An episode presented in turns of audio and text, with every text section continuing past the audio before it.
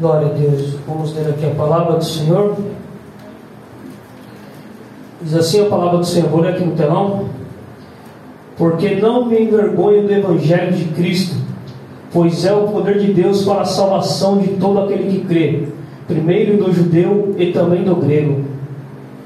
Porque nele se descobre a justiça de Deus de fé em fé, como está escrito, mas o justo viverá da fé. Pode se assentar, amém? Glória a Deus. Irmãos, fico muito feliz de estar aqui nesta noite, glorificando a Deus juntamente com esta igreja, Assembleia de Deus Vila Linda. Quero dizer para os irmãos que Deus ele sabe o que faz, né, irmãos. Eu estava trabalhando, não lembro se foi na segunda ou terça-feira, e aí eu fui visitar um cliente, eu conversando com um rapaz que ele, ele era servo de Deus, e ele falou: Olha, você vai receber um convite por esses dias. E você não recusa esse convite. Eu falei, glória a Deus. E aí quando o pastor Cláudio me chamou, eu já sabia do que se tratava, meus irmãos. E essa palavra, ela ardeu no meu coração, amém? É o que nós iremos falar nesta noite. No livro de Romanos, capítulo 1, versículos 16 e 17. Paulo diz assim, porque eu não me envergonho do Evangelho de Cristo, pois é o poder de Deus para a salvação de todo aquele que crê, primeiro do judeu e também do grego. Irmãos, para a gente entender essa mensagem, nós temos que primeiramente entender qual era o contexto que Paulo estava inserido naquela época quando escreveu essa epístola. Se você formos pesquisarmos, Paulo, quando ele escreveu esta carta ao povo de Roma, aos cristãos que estavam em Roma, foi no ano de 57 depois de Cristo, aproximadamente, ele estava em Corinto. Ele estava lá em Corinto pregando para o povo e ele viu a necessidade de escrever esta carta para o povo de Roma. Na época que Paulo escreveu essa carta, em Roma existiam aproximadamente um milhão de habitantes, irmãos. Roma era o centro político da época, era o centro religioso da época. E Paulo sabia que o Evangelho necessitava entrar naquele lugar. Paulo sabia que era necessário pregar o Evangelho sobre Jesus Cristo. Porque, como ele diz aqui, o que é o Evangelho? É o poder de Deus para a salvação de todo aquele que crê. É um poder sobrenatural. Se você formos ler essa epístola aos Romanos, nós vamos ver que o tema da epístola de Romanos é a justiça de Deus no Evangelho de Jesus Cristo. Ou seja, é uma justiça que julga e salva na cruz de Cristo. Deus julga o pecado e ao mesmo tempo manifesta a sua misericórdia salvífica. E era disso que Paulo estava tratando. Se você pararmos para ler também, nós vamos ver aqui que Paulo trata de questões de interesse particular da igreja de Roma. Por quê? Porque nesta igreja havia judeus e havia gentios. Os judeus ali estavam querendo continuar guardando as leis cerimoniais que, que Deus ordenou através de Moisés, e eles queriam pôr esse jugo para os gentios. E Paulo ali ele começa a explicar o que, que é o Evangelho. Paulo ele, ele, sabia o que ele estava falando, por quê? Porque Paulo ele já, ele já havia se convertido ao Senhor. Nós sabemos, está escrito na Bíblia lá em Atos 9, quando Paulo teve encontro com o Senhor. A partir daquele momento, Paulo foi transformado pelo poder do Evangelho. E é o que nós vamos falar aqui no dia de hoje. Que esse Evangelho é o poder que transforma a minha e a sua vida nesta noite. Amém, meus irmãos? E aí Paulo ele começa falando, porque eu não me envergonho. O que é vergonha, amada igreja? Se você for nos procurar dicionário a vergonha, ela está ligada à derrota, à reprovação, insensatez, desprezo, crueldade e insignificância. Quando você falamos de vergonha, é isso que está ligado à vergonha. E se você pararmos para analisar na Bíblia, quando Paulo escreveu isso, ele já tinha sido preso lá em Filipos, está lá em Atos 16, 23. Ele já tinha sido perseguido na cidade de Tessalônica, em Atos 17, 10. Ele já havia sido expulso de Bereia, lá em Atos 17, 14. Ele já havia, já havia sido zombado lá em Atenas, está lá em Atos 17, 32. E ele já, já teria sido considerado como louco, está lá em 1 Coríntios 18. Sido apedrejado na igreja da Galácia. Entretanto, Paulo, ele continuou desejoso de pregar o Evangelho. Aleluia! Por quê? Porque esse poder transformou a vida de Paulo, meus irmãos. Nós sabemos que Paulo, quando ele conheceu a Cristo, Paulo era um fariseu, ele diz isso. Ele era da tribo de Benjamim. Ele conhecia plenamente as leis do Senhor. Mas aí, certa feita, quando ele teve encontro com Cristo, Paulo ali ele viu que, ele mesmo disse que todo aquele conhecimento que ele tinha, ele, ele dizia que aquilo era como se fosse um esterco. Porque ele viu ali que o que manifestava no, é, no coração da pessoa era o poder do Evangelho. Se você ver o significado da palavra evangelho, vem do grego evangelion, que significa as boas novas de salvação. É por isso que quando a gente vê os textos de Jesus, eles falam evangelho de João, evangelho de Marcos, porque foi na ótica dos evangelistas, dos homens que andaram com Cristo, falando das boas novas do Senhor Jesus Cristo. E aqui Paulo ele diz que ele não se envergonhava dessa mensagem. Por quê? Porque para os judeus, como ele diz, era escândalo falar da cruz de Cristo. É por isso que ele diz, porque eu não me envergonho do Evangelho. Por quê? Porque é o poder de Deus. Paulo não se envergonhava da mensagem da cruz. E aí, meus irmãos, por que, por que, que alguém se, envergonha, se envergonharia do Evangelho? Porque a princípio o Evangelho parece uma mensagem muito estranha. Diz respeito ao carpinteiro e mestre judeu que foi morto numa cruz por Pôncio Pilatos, governador romano da Judéia em 26 depois de Cristo. A mensagem afirma que esse homem Jesus foi ressuscitado entre os mortos e agora é Senhor. Então, se você trazer para o contexto da época, a cruz na época do apóstolo Paulo, ela era motivo de vergonha. Por quê? Porque somente os homens mais indignos morriam crucificados. Então, para os judeus, quando ele falava da história de Cristo, quando ele falava do poder de Cristo na vida dele, os judeus se escandalizavam com essa mensagem. Mas Paulo lhe diz: Eu não me envergonho dessa mensagem. Porque essa mensagem é poder que liberta. Essa mensagem é poder que salva. Essa mensagem é poder que restaura. Essa mensagem é poder que cura as vidas. Paulo era um exemplo próprio disso. Paulo ele esteve lá quando, quando, quando, quando o primeiro mártir morreu, quando Estevão morreu. A Bíblia nos ensina que Estevão lá estava cheio do Espírito Santo. Estevão pregou para aquele povo, aquele povo não quis se arrepender, meus irmãos. E a Bíblia nos ensina que Paulo consentiu na morte daquele homem. Mas depois o Senhor o encontrou e disse: Paulo, Saulo, Saulo, por que me persegue, Saulo? E a partir daquele momento a vida de Paulo nunca mais foi a mesma. E ele teve que reconhecer o Senhor de Cristo na sua vida. Assim é na minha vida e na tua vida. Nós temos que reconhecer o Senhor de Cristo em nossas vidas, meus irmãos. Quando eu falo dessa questão da crucificação, na época de Paulo, todo aquele que fosse crucificado seria considerado membro da parte mais baixa da sociedade. Era a forma de, de execução mais abjeta que existia, meus irmãos. E se você for lá no livro de Deuteronômio, está escrito que aquele que fosse pendurado no madeiro era contido como maldito. Então, por isso que os judeus rejeitavam a mensagem de Paulo. Por isso que os judeus não queriam ouvir a mensagem de Paulo. Por quê? Porque se tratava do carpinteiro Jesus. Se tratava do homem de Nazaré. Que salvou eu e você nesta noite, meus amados irmãos. A cruz para o judeu era motivo de escândalo. Era motivo de vergonha, meus irmãos. Era algo que, que, que os judeus não queriam saber. Tanto é que Cristo, quando ele estava lá no final, muitos judeus ridicularizavam Cristo. Por quê? Porque eles não entenderam o poder da mensagem de Cristo. Eles estavam com o coração endurecido. Eles estavam com o coração totalmente endurecido. E a Bíblia nos ensina lá em Jeremias 17 que o coração do homem é um coração enganoso, é um coração desesperadamente corrupto. Assim era o coração de Paulo antes dele conhecer a Cristo. Assim é o nosso, era o nosso coração antes de nós conhecermos a Cristo, meus irmãos. E aí, quando a gente fala acerca dessa mensagem de Paulo, quando a gente fala acerca do Messias, o Messias crucificado parecia uma contradição histórica para o judeu. O judeu crucificado parecia uma insensatez aos romanos que desprezavam os judeus em geral. Nós sabemos que havia muitos judeus em Roma nessa época. Havia muitos judeus que viviam ali nos arredores de Roma, isso aqui. Era uma cidade cosmopolita, meus irmãos. Era uma cidade muito grande, a cidade de Roma. E Paulo ele precisava entregar esta mensagem do Evangelho. Paulo ele precisava entregar esta mensagem do Evangelho. E aí quando a gente fala acerca de vergonha, meus irmãos, quando você trazendo essa mensagem para os dias de hoje, trazendo para os nossos, nossos dias atuais, qual é o tipo de crente e você nós temos sido em relação à mensagem do Evangelho? Porque há três tipos de crente: há aqueles que se envergonham do Evangelho, há os que são a vergonha do Evangelho e os que não se envergonham do Evangelho. Que tipo de crente você temos sido?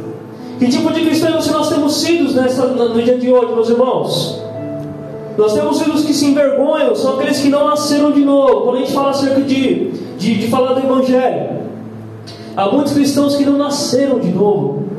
são crentes nominais, são crentes carnais, crentes que estão com um pé na igreja e um pé no mundo. Esses são motivos de vergonha para o Evangelho.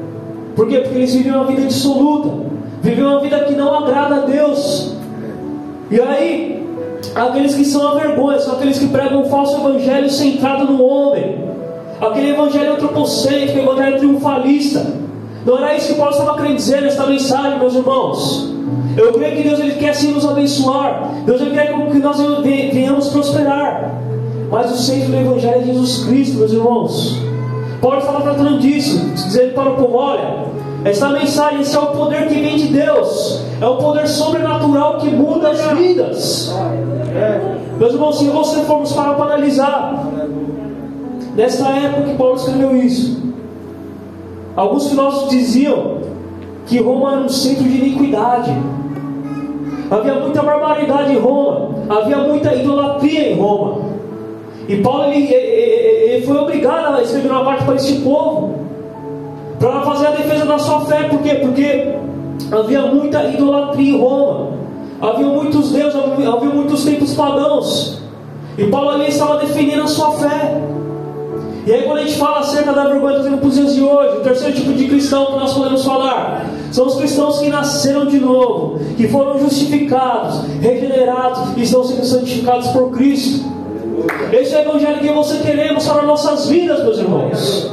Porque a salvação consiste nisso, na justificação, na regeneração e na santificação vinda do Senhor. O crente genuíno, ele quer progredir em santificação, meus irmãos. É óbvio que nós iremos pecar porque nós não somos perfeitos. Mas o crente genuíno, o crente quer ser liberto, ele quer progredir em santificação. Era isso que Paulo estava querendo dizer para aquele povo: olha, essa mensagem é, é isso que eu quero dizer para vocês. Eu não me envergonho dessa mensagem, eu não me escandalizo com essa mensagem. Porque Paulo já havia sido muitas vezes desacreditado, meus irmãos. Mas Paulo ele tinha convicção plena, a vida do Espírito Santo de Deus sobre a vida dele. Paulo ele era usado muito por Deus, meus irmãos. E aí na outra parte ele diz: Porque não me envergonho do que? Do Evangelho de Cristo. Como eu já disse aqui, o que é o Evangelho? É uma palavra transliterada do grego evangelião, que significa as boas novas. Se você olhar para a vida de Paulo, o apóstolo Paulo recebeu do Senhor a atribuição de proclamar e ensinar as boas novas a respeito de Jesus Cristo. Paulo ele foi imbuído de pregar essa mensagem. Havia uma responsabilidade sobre a vida de Paulo. Se você formos parar para olhar para Paulo, meus irmãos, Paulo escreveu quase metade do Novo Testamento. Por quê? Porque ele era um voz de honra para o Senhor. O Senhor havia transformado Paulo. O Senhor havia feito com que Paulo nascesse de novo. E é isso que Deus quer fazer comigo com você nesta noite. Ele quer transformar a minha e a tua vida, meus irmãos. Para a honra e a glória dele, não para nós, mas para a honra e a glória dele. Era isso que Paulo estava querendo dizer para aquele povo. Se você formos olhar para a Bíblia lá em Romanos 1, quando a gente fala sobre essa atribuição, Paulo diz assim: ó, Paulo, servo de Jesus Cristo, chamado para apóstolo, separado para o Evangelho de Deus. Foi o próprio Deus que separou Paulo para pregar as boas novas. Foi o próprio, é o próprio Deus que nos separa para fazermos a sua santa vontade, meus irmãos. Eu e você, nós estamos aqui imbuídos de pregar esse Evangelho. Estamos imbuídos de falar de, de, de, desta mensagem para as pessoas. Nós temos a responsabilidade de pregar este Evangelho para as pessoas que nós conhecemos, meus irmãos. Por quê? Porque as boas novas de salvação está aí para todos. Se você formos olhar para o significado de boas novas, na época que, que os soldados romanos iam para a guerra, e eles voltavam da guerra com a vitória, eles traziam as boas novas. Eles traziam o Evangelho. O que é Evangelho? As boas novas, eram notícias boas. Paulo aqui, se olharmos, meus irmãos, ele traz as boas novas de transformação de vida. Por quê? Porque Roma era uma cidade totalmente iníqua. Vamos ter aqui, ó, um filósofo chamado Sêneca. Ele era contemporâneo da época de Paulo. Ele chamou a cidade de Roma de fossa de iniquidade. E tem um escritor, Juvenal, chamou de esgoto imundo, inundado pelas escórias do império. Então vocês imaginam como era Roma nos dias de Paulo, meus irmãos? Se a gente parar analisar aquela época nos dias de hoje, não muda muita coisa. Tanto é que a gente vai ver aqui mais para frente. Paulo vai tratar acerca da, do, do, da questão da homossexualidade. Ele vai tratar acerca dos pecados que havia em Roma. Ele vai tratar acerca de as questões que estavam em desacordo com a Santa Palavra de Deus. E depois a gente vai ver que ele vai falar acerca da justificação. Vai falar acerca da, da, das doutrinas da, da, justificação pela fé no Senhor. E nós vemos que Paulo, ele precisava pregar essa mensagem. E hoje não é diferente, nós precisamos pregar essa mensagem do Evangelho. Esse poder que liberta, ele vai libertar o meu e o seu parente, meus irmãos. Esse poder que vai salvar o meu e o seu parente. Esse poder que vai restaurar casamentos, isso é Evangelho. Isto é Evangelho, meus irmãos. Quando a gente fala acerca do Evangelho de Cristo, o próprio apóstolo Paulo, ele já havia testemunhado esse Evangelho em cidades como Éfeso e Corinto. E visto a transformação através da mensagem da cruz, estava convicto de que o Evangelho operaria em Roma. Se eu e você formos parar para ler a Bíblia, lá em Éfeso havia o templo da deusa, deusa Diana, quando Paulo lá pregou para os Éfesos. Em Corinto também, Corinto é uma cidade portuária. Em Corinto havia muita prostituição, meus irmãos. Havia também muita idolatria. E Paulo ali ele pregou o Evangelho. E ele viu a transformação de vidas. E é assim nos dias de hoje. Quando eu você pregamos o Evangelho, quando eu você pregamos esse Evangelho de Cristo, esse Evangelho centrado no Senhor Jesus Cristo, a salvação, meus irmãos, a libertação, a restauração. É isso que Deus quer fazer na minha e na tua vida nesta noite. Deus ele quer transformar a minha e a tua vida. Deus ele quer fazer com que nós venhamos pegar as boas novas de salvação, amada igreja. É isso que Deus quer para mim e para a tua vida nesta noite. E aí na parte do versículo ele diz: Pois é o poder de Deus para a salvação de todo aquele que crê, primeiro do judeu e também do grego.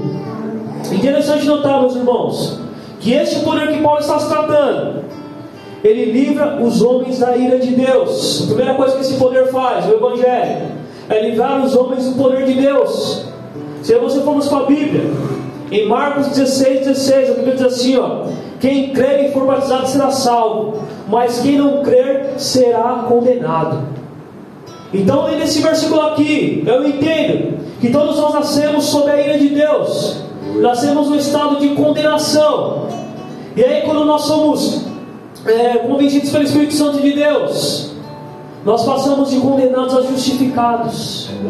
Era isso que Paulo estava tratando com aqueles homens. Olha, esse poder livra vocês, livra vocês da ira de Deus.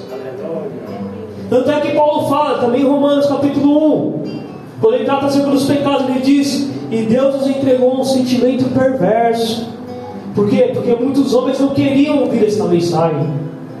Mas eu e você nós somos bem-aventurados, como disse Jesus. Ele diz: Fala tu é bem-aventurado foram os que não viram e creram. Nós não vimos Jesus, mas nós cremos nessa mensagem. Nós somos bem-aventurados por quê? Porque nós não vimos, mas nós cremos, meus irmãos. E quem nos dá essa convicção é o Espírito Santo de Deus. Como Jesus disse lá em João 16.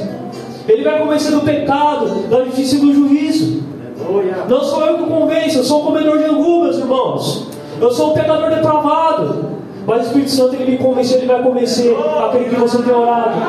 Ele vai convencer aquele que você tem entregado nas mãos do Senhor, meus irmãos. O Senhor está nos dizendo essa noite nós devemos confiar nesse poder do Evangelho. O próprio Paulo diz que se você esperarmos, porque somente nessa vida nós somos os homens mais miseráveis deste mundo, meus irmãos. A nossa esperança não é terrena, a nossa esperança é celestial, meus irmãos. Todo genuíno tem que no coração dele a vontade de morar com o Senhor no céu, meus irmãos. Era isso que Paulo estava tratar com este povo. Quando a gente fala acerca do poder do Evangelho, ele livra os pecadores do castigo e do poder do pecado.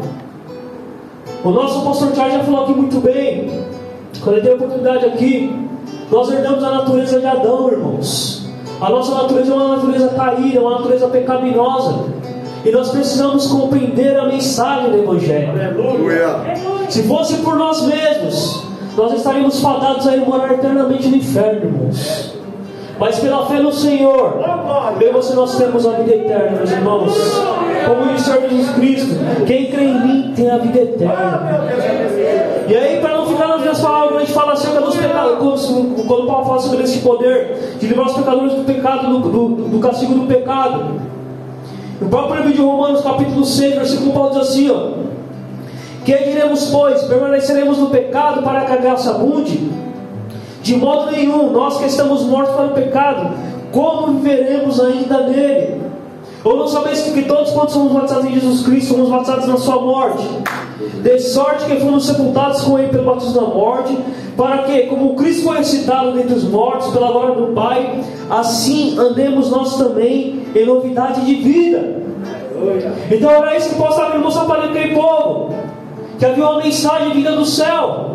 Havia algo novo ali para Roma.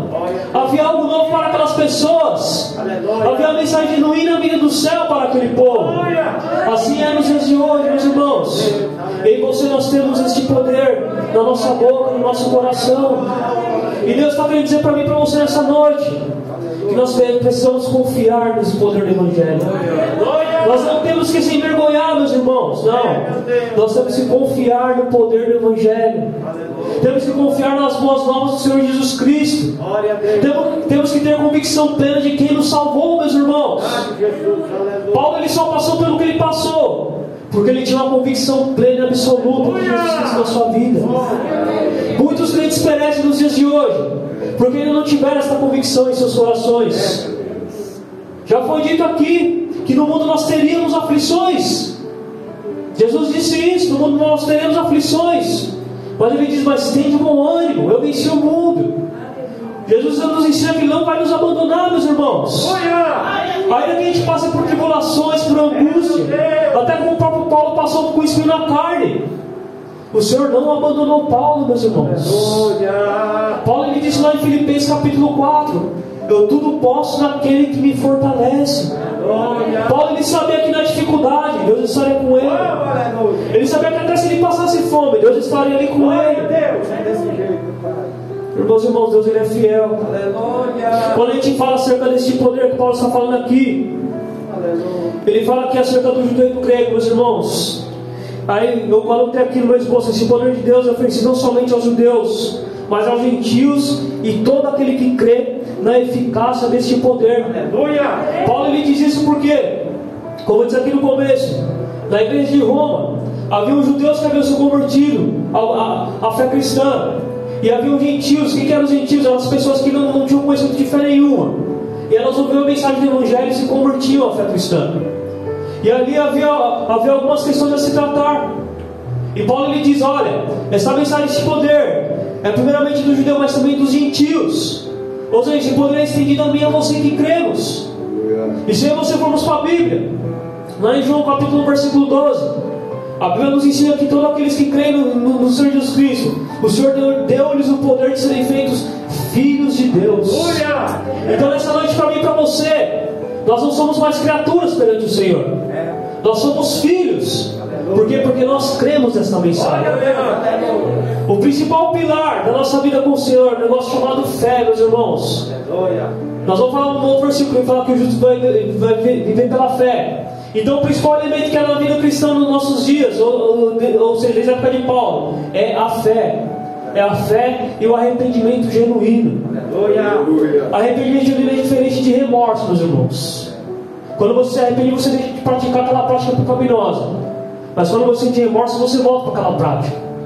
Então, Paulo está nos ensinando que este poder, ele era oferecido a todas as pessoas que crescem nesse poder. Aleluia.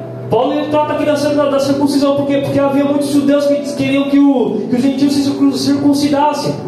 E Paulo fala: não, não é assim, meus irmãos. Ele diz nessa mesma epístola de Romanos que eram muitos judeus que, haviam sido, que eram circuncisos, mas não praticavam a lei.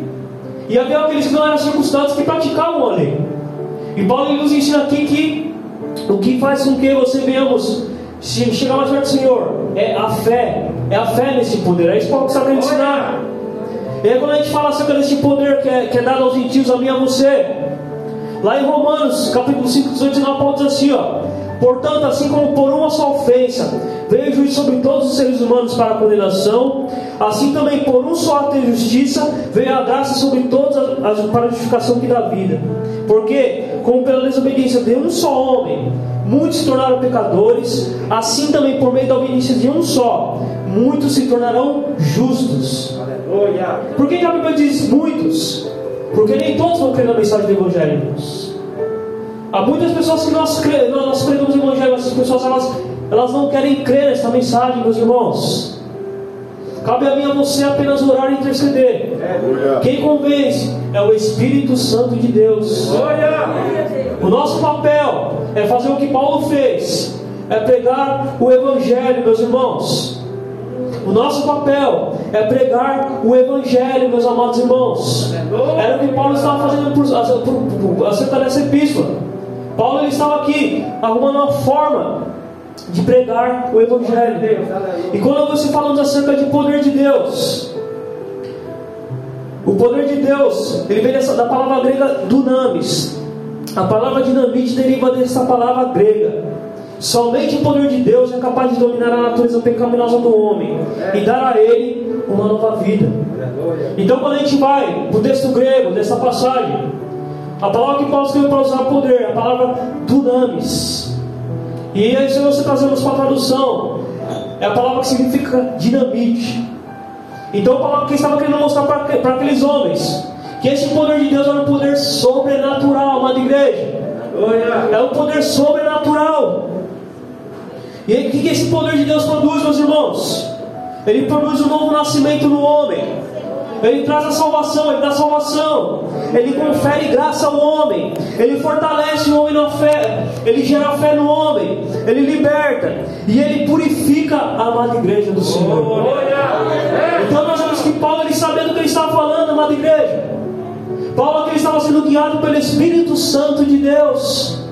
Paulo que ele estava sendo guiado pelo Espírito Santo de Deus, amada igreja. E aí, ele começa, ele, continua falando, porque nele se descobre a justiça de Deus de fé em fé, como está escrito, meus irmãos. Aqui nós aprendemos que a justiça de Deus ela se revela no Evangelho do Senhor Jesus Cristo, sendo a fé a condição absoluta para a salvação que somente é efetiva naqueles que creem, meus irmãos. É muito forte isso, amada igreja. A justiça do Senhor, ela se revela no Evangelho do Senhor Jesus Cristo. A diferença do Evangelho para as outras religiões, meus irmãos, é uma coisa simples. Todas as outras religiões é o homem tentando alcançar a Deus. E aí quando a gente vai para o Evangelho, é Deus alcançando o homem. É Deus chegando e alcançando o pecador, meus irmãos. Quando eu olho para essa questão do poder, eu lembro daquela passagem quando Pedro ali ele viu Jesus Cristo lá no mar. E ele foi lá ter com Jesus, ele começou a andar pelas águas. E aí o coração dele começou a temer. E ele começou a perceber: Jesus vem e salva Pedro da água. Assim é também na sua vida. Quando você nós estávamos mortos em nossos pecados, como diz lá em Efésios capítulo 1, capítulo 2. O Senhor vem e nos salva dos nossos pecados, meus irmãos. Era isso que Paulo estava tratar acerca da justificação pela fé, meus irmãos. Porque o que Paulo diz aqui acerca dessa questão do poder? Eu e você não somos justificados pelo Senhor Jesus Cristo. Aleluia. O Senhor Deus, Ele pega a justiça de Deus. Ah, desculpa, Ele pega a justiça de Cristo e imputa em nossas vidas. O que é imputar? Você atribuir algo a alguém.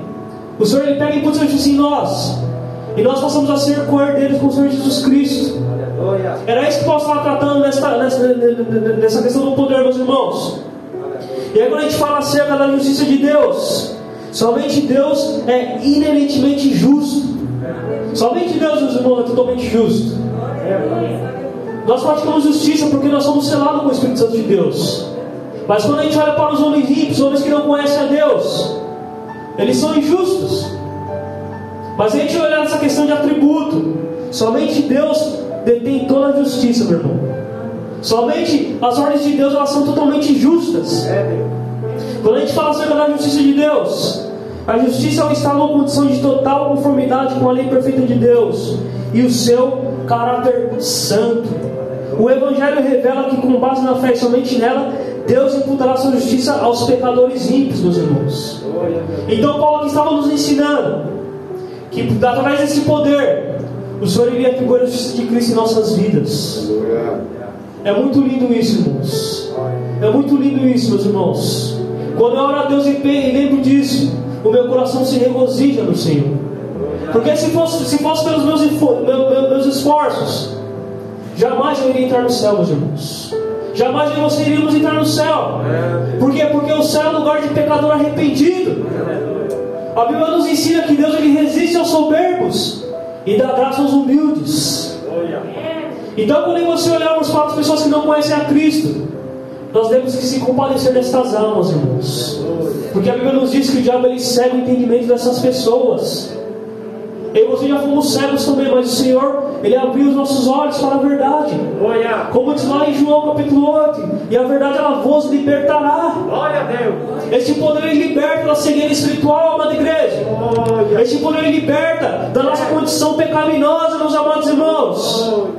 E aí quando a gente fala acerca da justiça de Deus, em Romanos 3, 21, Paulo diz assim, ó.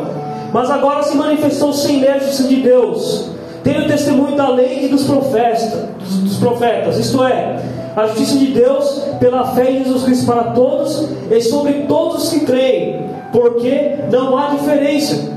E aí Paulo vem e fala: porque todos pecaram e destituídos estão da glória de Deus. Paulo aqui está ensinando que tanto os judeus na época como os gentios, todos pecavam sem distinção, meus irmãos. Porque os judeus se gloriavam, porque eles eram um povo escolhido do Senhor. Mas aí quando Jesus Cristo veio e morre na cruz do Calvário e diz lá está consumado, a Bíblia nos ensina que o véu do templo se rasgou de alto a baixo. E eu e você nós podemos entrar no santuário do Senhor, está lá em Hebreus, entrando com ousadia no santuário do Senhor. Agora você nós temos livre acesso, meus irmãos. Nós não precisamos mais de sacerdote, não precisamos mais lá levar sacrifícios, porque Cristo se fez sacrifício por você nesta noite. Cristo ele é o nosso sumo sacerdote, aleluia. Cristo é o nosso justificador, meus irmãos. Cristo é aquele que nos salvou, que nos salva diariamente, meus amados irmãos. E aí Paulo lhe diz no versículo 24: sendo justificados gratuitamente pela sua graça, pela redenção que é em Cristo Jesus. E nós sabemos isso na Bíblia, que sem redenção Desculpa, sem sangue não há redenção. É muito forte essa mensagem, meus irmãos. Quando a gente fala acerca da justiça de Deus, a gente tem que falar acerca da imputação. Eu disse aqui, mas vou repetir. O que é imputação? Significa atribuir a alguém a culpa ou responsabilidade de um ato. Deus imputa, ou seja, atribui ao homem a justiça de Cristo, por isso somos justificados somente pela fé. É somente pela fé, irmãos. O que Deus quer de mim de você no dia de hoje é que nós vamos ter fé nele. É somente pela fé. Se você olharmos para a vida de Martim Lutero, Lutero ele abriu a visão dele quando ele estava lendo Romanos. Quando ele lê esta epístola, ele viu que ele estava no engano espiritual, meus irmãos. Quando Lutero lê esta parte de Romanos, ele, ele realmente descobriu o que era o Evangelho. Ele descobriu o que era o Evangelho de Senhor Jesus Cristo, ou seja, a justificação pela fé o poder desse Evangelho, essa mensagem genuína que provém do Senhor. Eu e nós temos motivos para glorificar, meus irmãos. Por quê? Porque nós vivemos pela fé no Senhor. E a Bíblia nos ensina que sem fé é impossível agradar a Deus. É impossível, porque a Bíblia diz que aqueles que se aproximam do Senhor têm que manifestar a fé nele. É necessário que nós devemos ter fé no nosso coração. A Bíblia diz que o Senhor, Ele não olha para a nossa aparência externa, ele olha para o que está dentro do meu e do teu coração. Nós vemos que foi assim na vida de Davi quando ele foi ungido rei. Samuel chegou lá para ungir, passou todos os filhos. E Deus falou: Samuel, não, não, não é nenhum desses, Samuel. Tem mais um lá, busca lá ele. E Deus falou: não olhe para a aparência, olhe para o coração. Deus está dizendo que ele, ele está olhando para o para o teu coração nesta noite. Ele sabe quem tem que manifestar a fé e quem, e quem não tem tido manifestar a fé no Senhor. Deus está dizendo nesta noite: confia, igreja. Confia, confia, confia nele. Confia neste poder que emana do alto. Confia neste poder que é sobrenatural. Confia no Senhor Jesus Cristo. É isso que Deus está dizendo noite. Confia no Senhor. Ele conhece as suas tribulações. Ele conhece as suas angústias. Ele conhece aquilo que está passando dentro do meio do teu coração. Em Hebreus 4,12 diz que a palavra de Deus é viva e eficaz. E mais penetrante do que qualquer espada de dois gumes. Ela penetra a divisão da alma, do espírito juntas e medulas E ele é para perceber os pensamentos e as intenções do coração, meus irmãos. Eu quero dizer para você, se você está orando por alguém, continue orando. Se você está intercedendo por alguém, continue intercedendo. Por quê? Porque este poder chegará no coração dessa pessoa. Esse poder ele vai chegar no coração de quem você tem orado. Esse poder ele vai, falar, ele vai transformar esta vida que você tem clamado pelo Senhor, amado igreja. E aí Paulo termina dizendo mas o justo viverá pela fé. A citação que ele cita lá de Abacuque 2,4. E aí, meus irmãos, quando eu se falando acerca da, da, da, da, justiça de Deus, nós temos que entender que essa questão da justificação, ela sempre foi pela fé desde o Antigo Testamento. Nós vemos lá que os judeus, eles tinham muitas leis, mas o principal elemento aqui que Paulo nos mostra nessa epístola é que os judeus, mesmo, mesmo guardando as leis, eles tinham que ter fé no Senhor.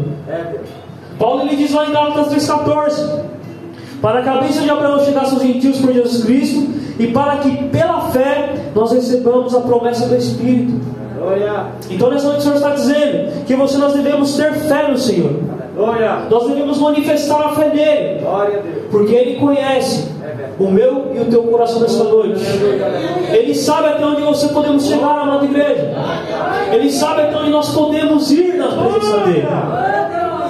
Deus está dizendo para mim e para você nesta noite: vamos confiar na, na, na, na, palavra dele, vamos confiar na provisão do Senhor.